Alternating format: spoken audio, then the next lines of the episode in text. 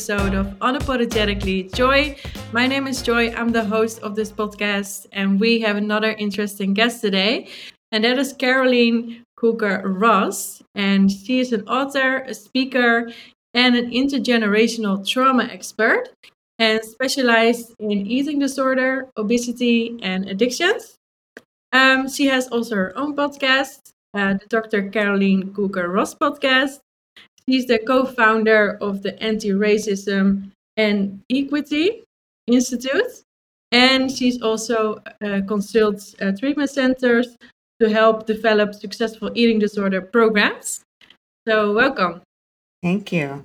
Nice to be with you, Joy. Yeah, it's really nice that you want to be on my podcast. And um, I'm always interested uh, about the why behind uh, what someone uh, is doing. And um, I read about that you have a really interesting uh, life story. And um, I was wondering if you can share with us more about your history and how that inspired you to do what you do. Yeah, well, I think it all comes from my family because I have a lot of addictions and eating disorders in my family and also mental health issues. And so, kind of, I spoke about this in my TEDx Pleasant Grove talk where I talked about looking at my own family tree and realizing that there was a lot of trauma and that the trauma mm-hmm. then was showing up as you know depression suicide uh, alcohol and drug issues um, and eating disorders and so then i mm-hmm. started to explore like what would it be like to try to interrupt the cycle of intergenerational trauma and uh, did a TEDx talk and, and so on and so forth. But it's what led me into doing this work initially. Mm-hmm. Really interesting. And where did this um, investigation start? Did you read some books about it? Um, what did you do?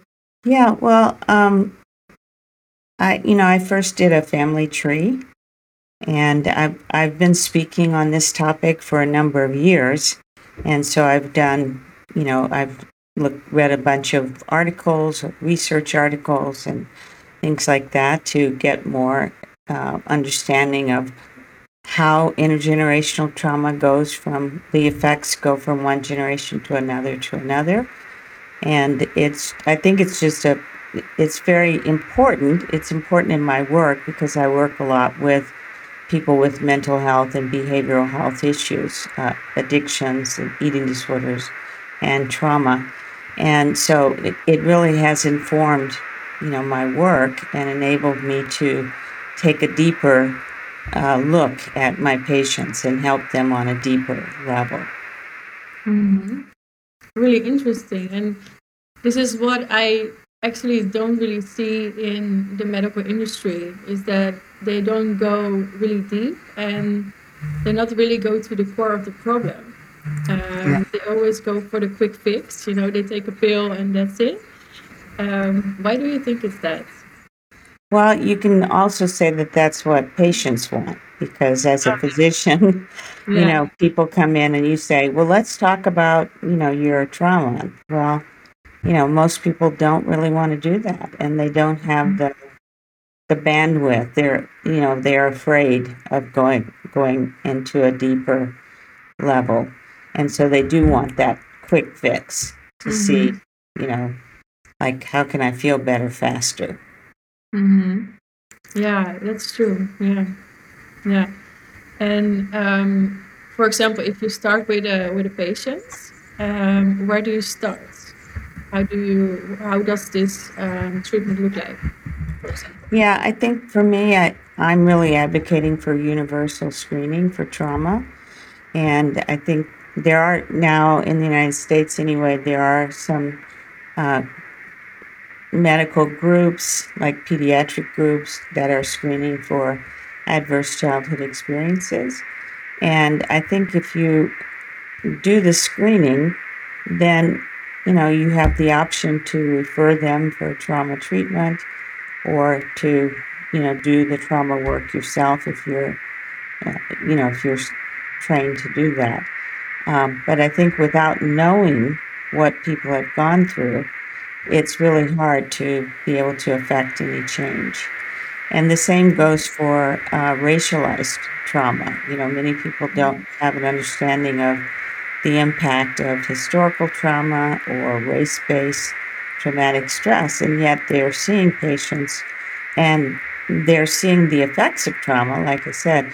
Um, but the Adverse Childhood Experiences study has shown that trauma not only increases the risk for behavioral problems like substance use disorder or eating disorder, but it also increases the risk for uh, things, medical illness like mm-hmm. diabetes, heart disease, stroke, cancer. So, mm-hmm. trauma has an impact on a person's risk for developing cancer or heart disease. So, that's like heart disease is the number one killer in every country of both mm-hmm. men and women. And yet, we're not looking at one of the contributing factors to heart disease, which is, you know, childhood uh, or young adult trauma. Mm-hmm. And how does it stay in a family? Is it still like in the DNA? How does it work? Yeah, that's a good question.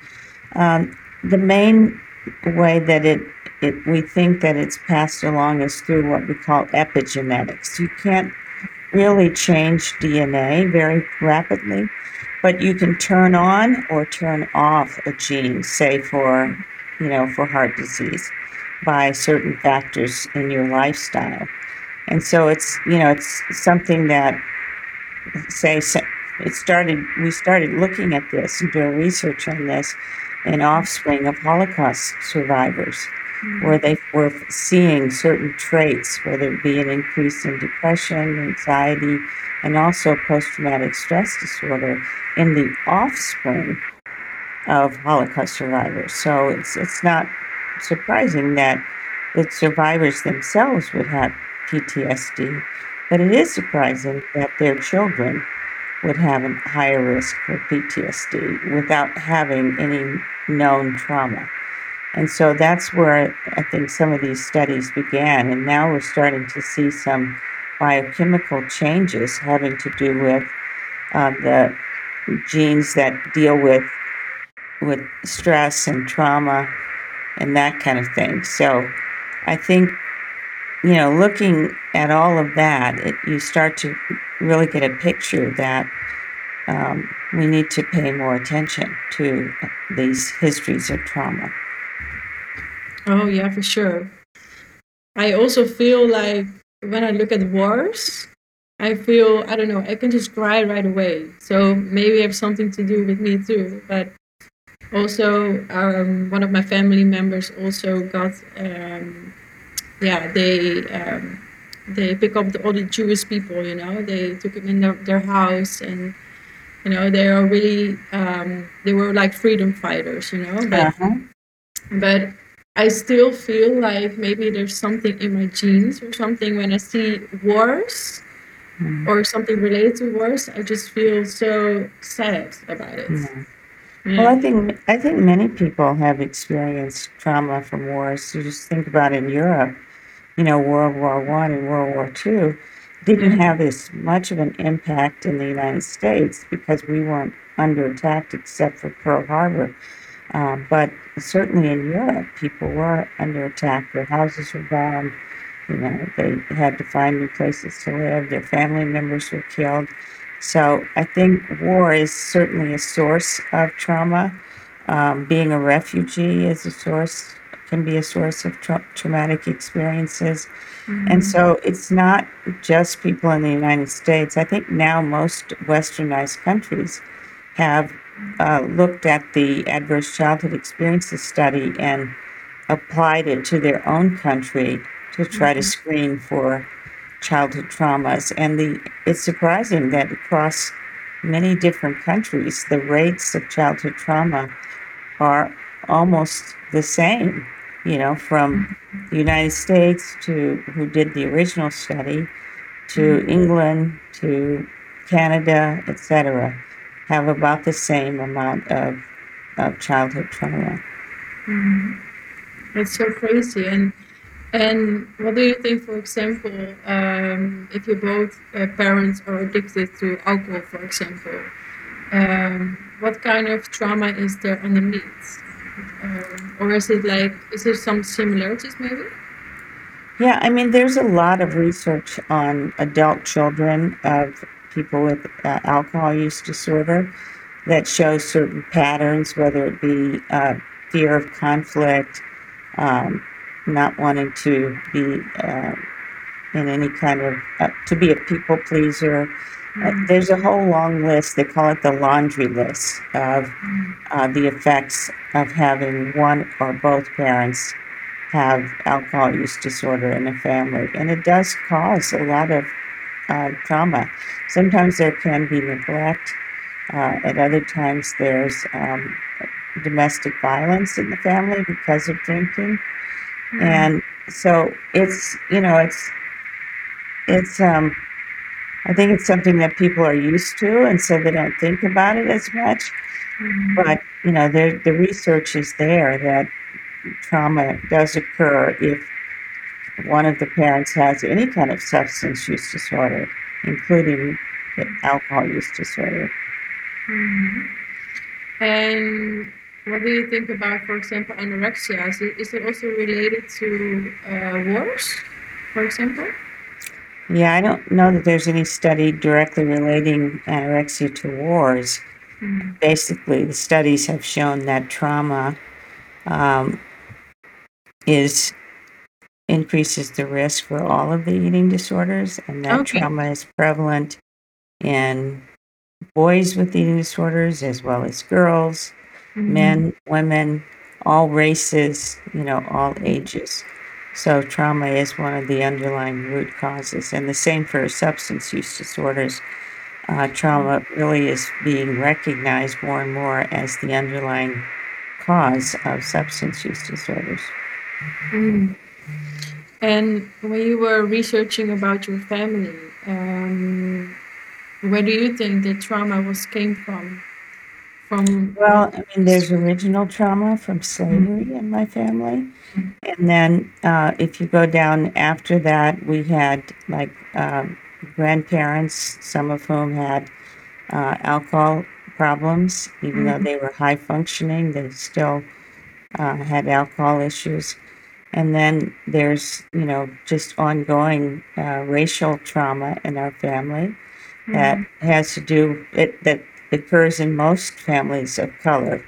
Yeah. You know, African American, Latinx, you know, etc., Asian. So that kind of trauma is ongoing on a daily basis in the form of uh, mm-hmm. microaggressions and uh, bias in the workplace. Um, mm-hmm. You know, racism in the workplace, white supremacy. It's just mm-hmm. an ongoing issue. Mm-hmm. And it, it, you know, it's an ongoing issue for any country that was colonized by England mm-hmm. and France and Portugal were the big ones to yeah. start with. yeah. Yeah. So mm-hmm. colonization is what started that whole, you know, thing, the white mm-hmm. supremacy situation. Mm-hmm. And do you think it's ever going to change? Ever is a long, long time. I don't, I don't mm. know if I'll see change in my lifetime. I can tell you that. Mm. It's a hard one because it's, you know, it's so deeply embedded in society. Mm-hmm. Yeah. People don't even think about it. People who mm-hmm. are people of color deal with it every day. Yeah. But if you're not a person of color, mm-hmm. you may not even recognize that it's happening yeah. around you. And most people who are not being affected by something don't have much, you know, intention or desire to look for it. You know, they're not, they want to stay in their own little bubble, in their own little comfort zone, rather than, oh, well, I see my best friend is being, you know, the victim of bullying because of his color or the victim of you know, people are telling racist jokes around him, or he's not getting the same opportunities that I am. But, you know, I, I'm not sure people want to do anything about that. And that's where the problem lies. Unless, unless white folks join the fight against racism, it's pretty hard to make change. Um, so that I think that is the ongoing issue that we're facing. Mm-hmm. Yeah. And how do you think there is gonna be a solution, like what is the solution for you? Like because you said fight, for example, how can we go um, from fighting against each other to to love each other? You know what I mean? Like mm-hmm. understand each other better. Yeah. Well, I think that's the you know sixty million dollar question that everyone's grappling with, mm-hmm. and you know in in the group that I work with, the Institute for Anti-Racism and Equity, we go into organizations, we go into mental health treatment facilities, and we do trainings to try to raise awareness about the issues related to uh, racism. Um, and the more, you know, the more that we can raise awareness, the better it will be. But besides awareness, there just needs to be action taken, and that's mm-hmm. that's a much longer process because we have to elect people who are not preaching, you know, white supremacist values as the mm-hmm. previous president of the United States did. And we mm-hmm. have to, you know, have people who are willing to pass laws against, you know, voter suppression or, um, you know, be, pass laws to help those who, who are struggling with poverty as a result of racism. So it's it's you know there is no one magic bullet solution, but I think you know everybody has to do their own work mm-hmm. to see what they can do. It's not just something where you know, like I said, only Black people need to be doing this. It's uh, mm-hmm. uh, something that every person who lives in a country where there is racism, which is pretty much every country on the planet, mm-hmm. yeah. especially those that are predominantly white, then you know every person needs to do their own work whether it be reading books you know talking to their neighbors who are people of color educating themselves by what i mean there's so many movies there's so many documentaries now that are out and available if people are willing to take the time and energy to watch them mm. yeah yeah good one yeah and um yeah, also there. I'm from Holland, so there's a lot of history there too. Yes, there is. Right. It's, it's so crazy what happened, you know, and yeah, it's the history is so long, you know. So mm-hmm. that, that is uh, maybe for another time, but it's uh, it's uh, crazy what happens, you know, and. Uh, and yeah, and also uh, you talked about your institutes. Mm-hmm. Um, what do you do for this institute? Uh, do you go to schools, for example? Or? No, we we um, go into organizations that hire us to come in and do trainings for their leadership and for their staff to help raise awareness about racism and just help people start the journey to learning more about what racism is and how it affects everybody It doesn't just affect you know people of color; it affects everyone. Mm. Okay, amazing.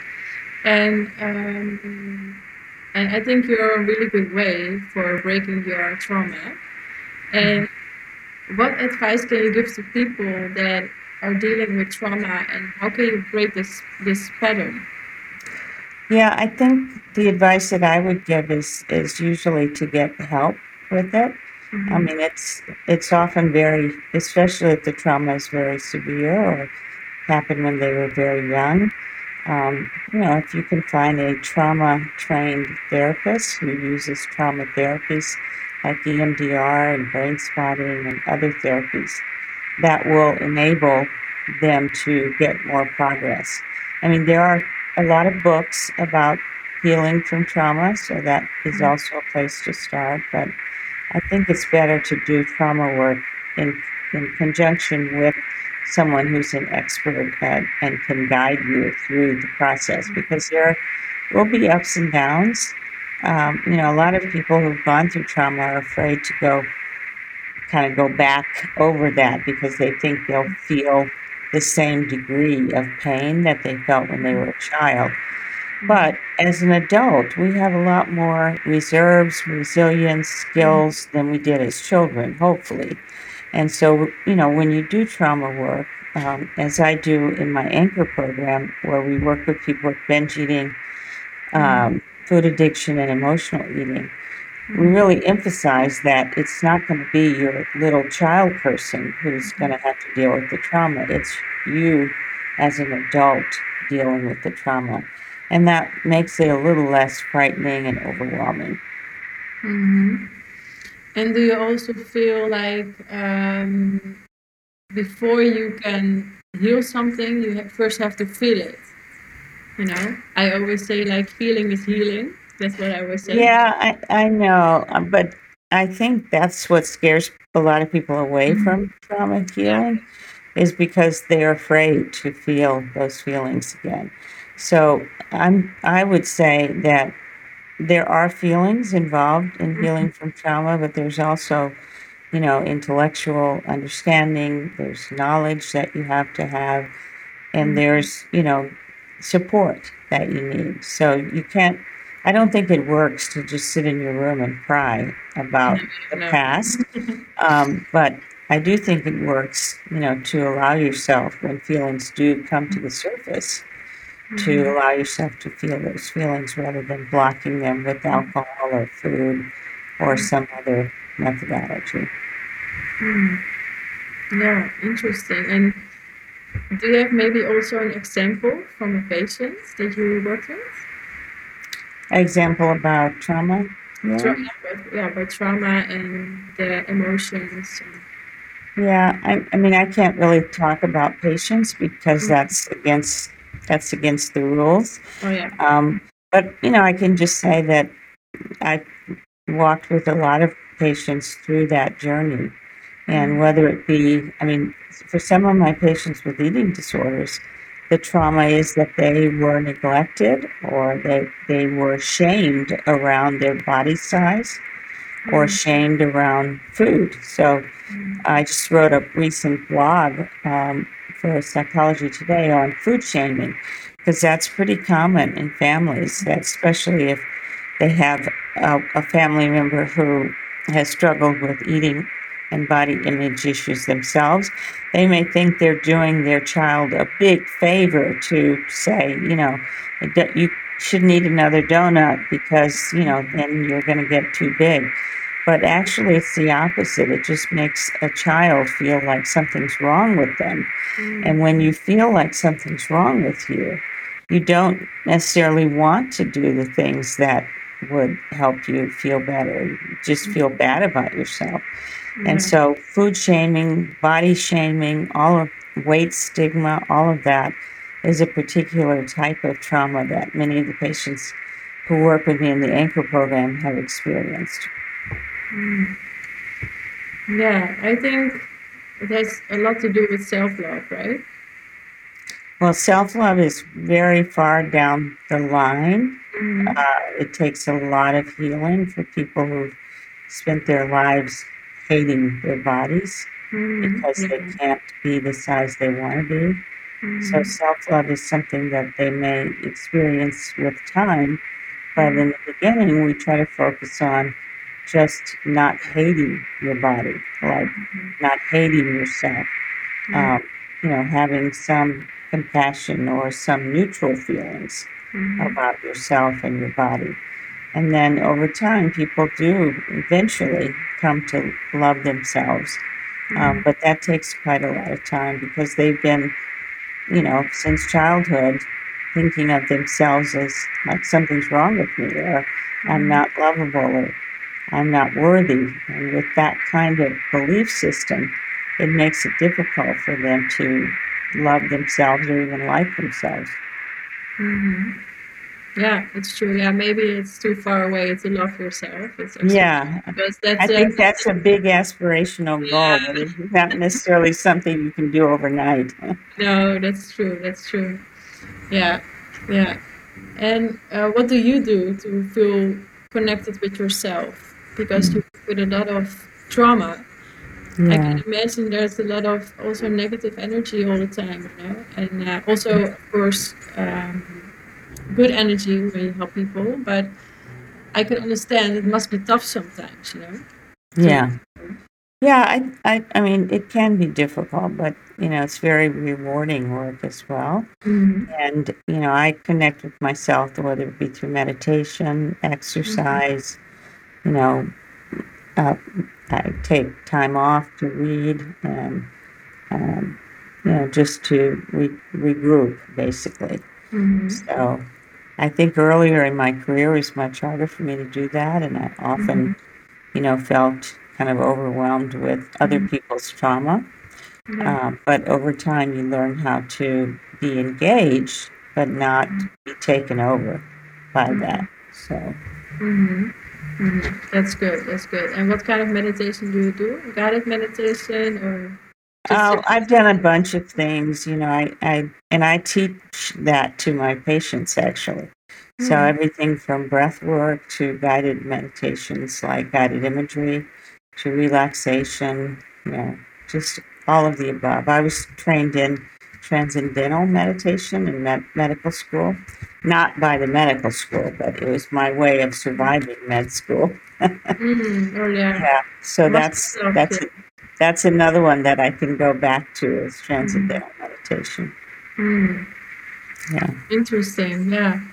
And um, do you also have like a morning routine or evening routine you do? Yeah, one thing I do in the morning is I sit and have a cup of tea. I, Oh. lo- I love chai tea, and oh, it's a, me too. I love yeah, it. it's my favorite. hmm And so it is a morning ritual to Mhm.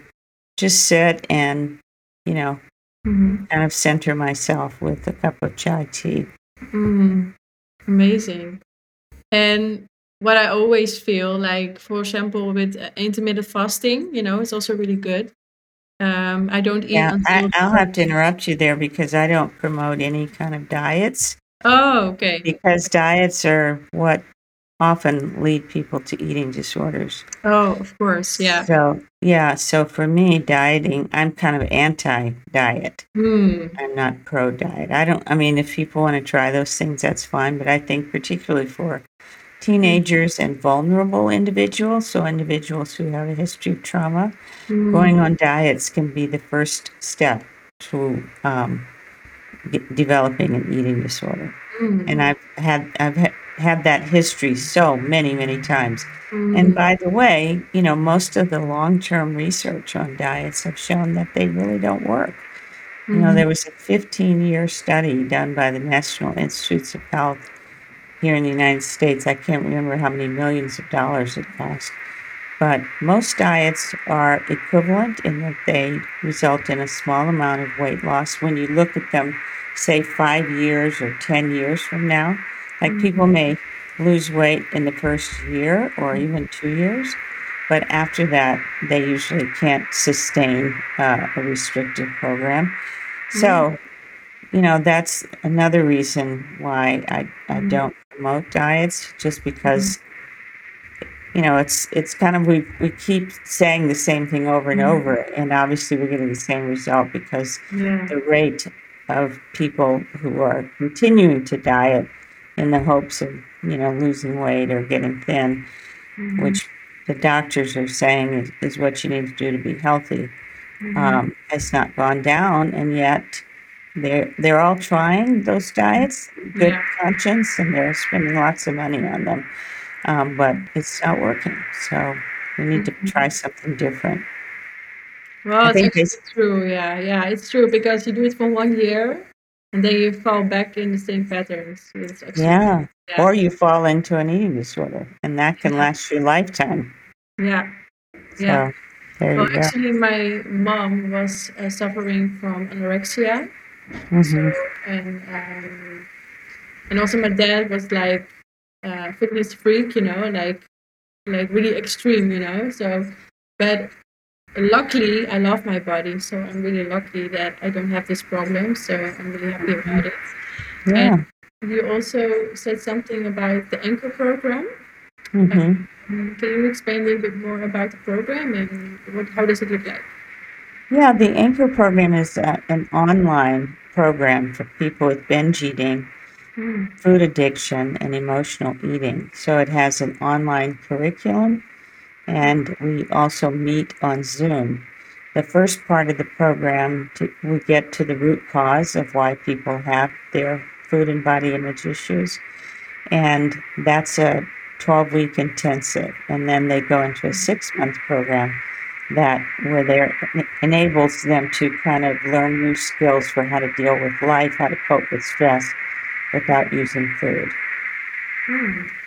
Yeah. That's nice. And and then after, like, do you also do other things in program? Yeah, after after the program, they can join the alumni group. And so the alumni group doesn't have an online curriculum, but we do meet on Zoom once a month. So the first part, first and second part of the program does have an online curriculum. Um, and then the alumni group is just a meeting. So it's just kind of more of a support group where people can continue to get the support they need to stay in recovery because it's it's so difficult.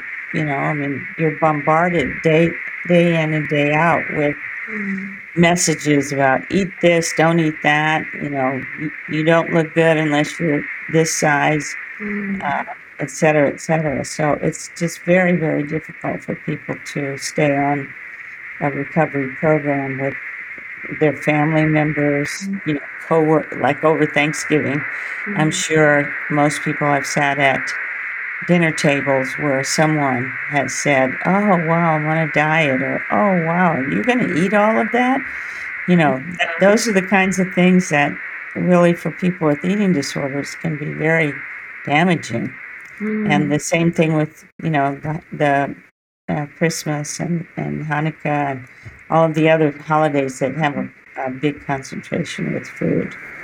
hmm Yeah, it's true. Yeah, yeah. Yeah, I hate that when people say that. W- would you eat that? Like, I- I'm on diet, Yeah, kind of stuff, you know, like, just keep it to yeah, yourself, you know? It's, yeah. that's right. Keep It's, it to yourself. but it's sometimes so triggering, you know? And Yeah, so the stories, what I heard from my mom, you know, it's, it sometimes can be just one sentence and then you're fall back into that trap, you know? And yeah, exactly. mhm.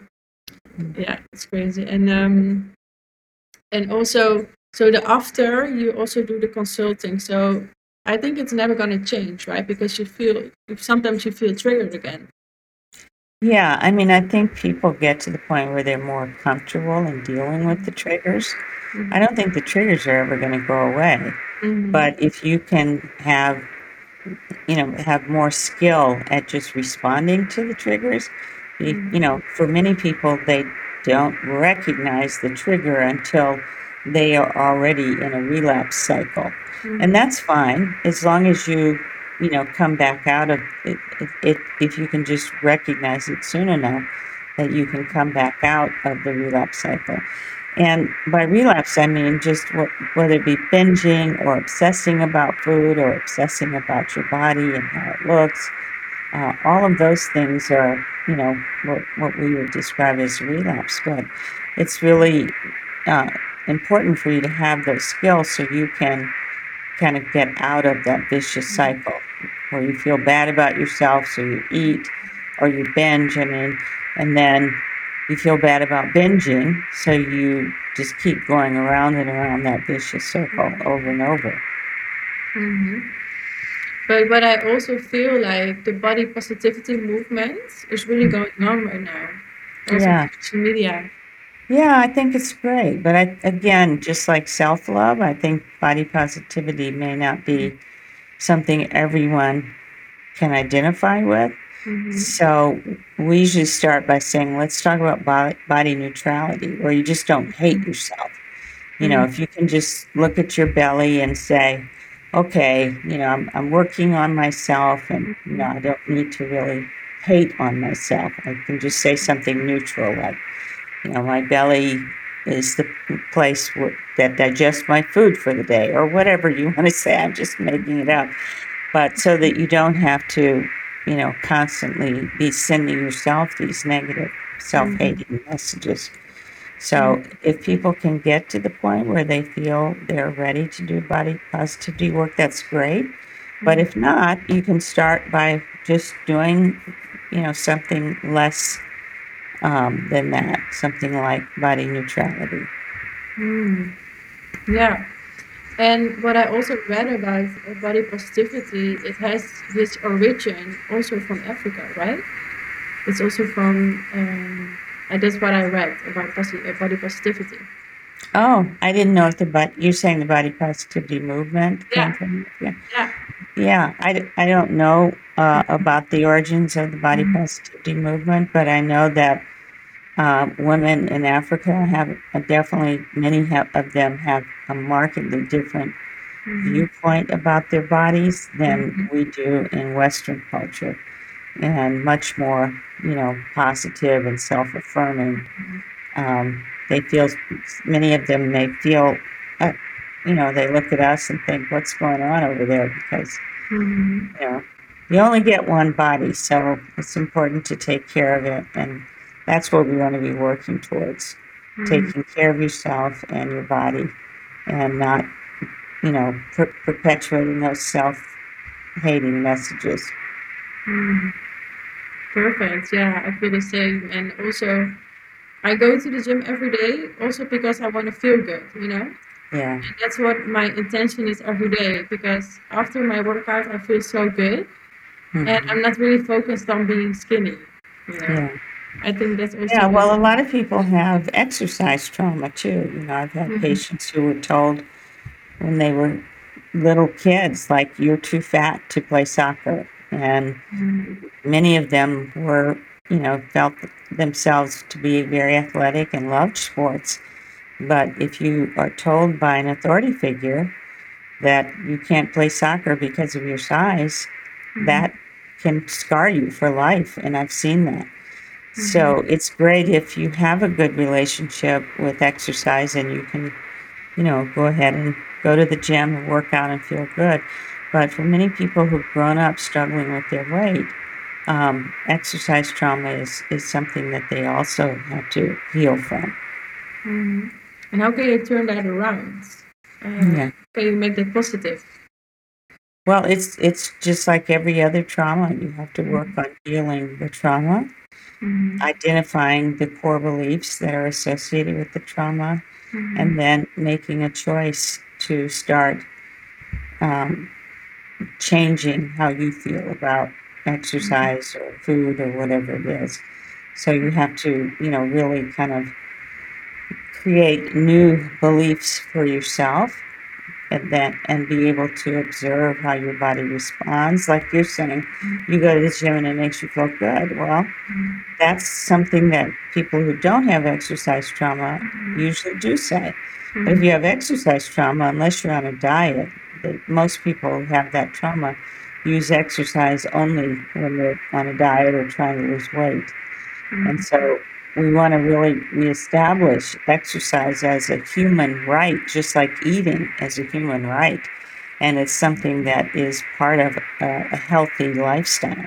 You know, every a lot of doctors talk about, you know, losing weight so that people can be healthy. But the best way to be healthy is t- to take actions that Mhm. are healthy. And that would be being, you know, physically active, whether it's walking in the park or doing yoga or whatever you want to do. And Mhm. then feeding your body in a way that makes your body feel good, whatever that is for you. Mhm. And, you know, relaxing, stress management. So those are the things that make us healthy, not losing weight. Mm. Yeah, amazing. Yeah, yeah. I think this is uh, the perfect end for our podcast. And Mhm. um, before we wrap it up, uh, I would like uh, to say to everyone go follow uh, Dr. Caroline Ross on Facebook, Twitter, and YouTube, of course. Um, I will put also her website in the description. So if you like to see more information, and go listen to her podcast, of course. I put it also in the description. Uh, but before we leave, uh, do you have some nice knowledge or words to share with our audience? Well, the only thing I can share is that if you have a history of childhood trauma or even adult trauma, I really encourage you to seek expert help with that to heal because trauma can hijack your potential in life. And you may find that you keep sabotaging yourself because you don't feel good about yourself, which all comes back to your trauma. So I just encourage people to be aware of the impact of trauma in your life And if you're finding that to be the case, to seek expert help. Mm. Amazing ending. Thank you so much for being on my podcast. Thank you, Joy, for having me on the podcast. Yes, and thank you everyone for listening, and I will see you next week. Bye bye.